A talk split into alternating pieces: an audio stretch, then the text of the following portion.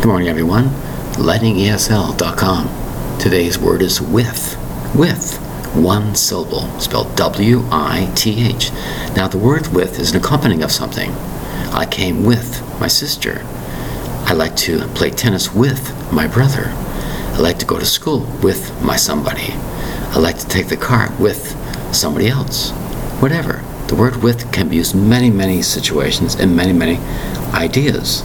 With. I can't concentrate with you watching me. It's usually with something or accompanying with something. I can't cut this particular piece of bread unless I have a knife with me. So there you are.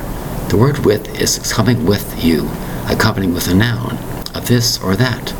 The word with can be used many, many ways in different, different situations. I can't talk to you with or without something.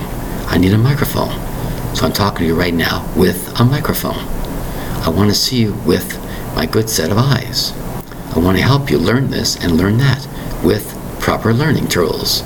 You can see the word with can be used many, many ways for many, many situations. Forever and ever.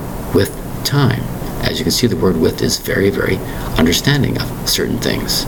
With accompanies certain nouns or certain things. A person, place, or thing, or an emotion.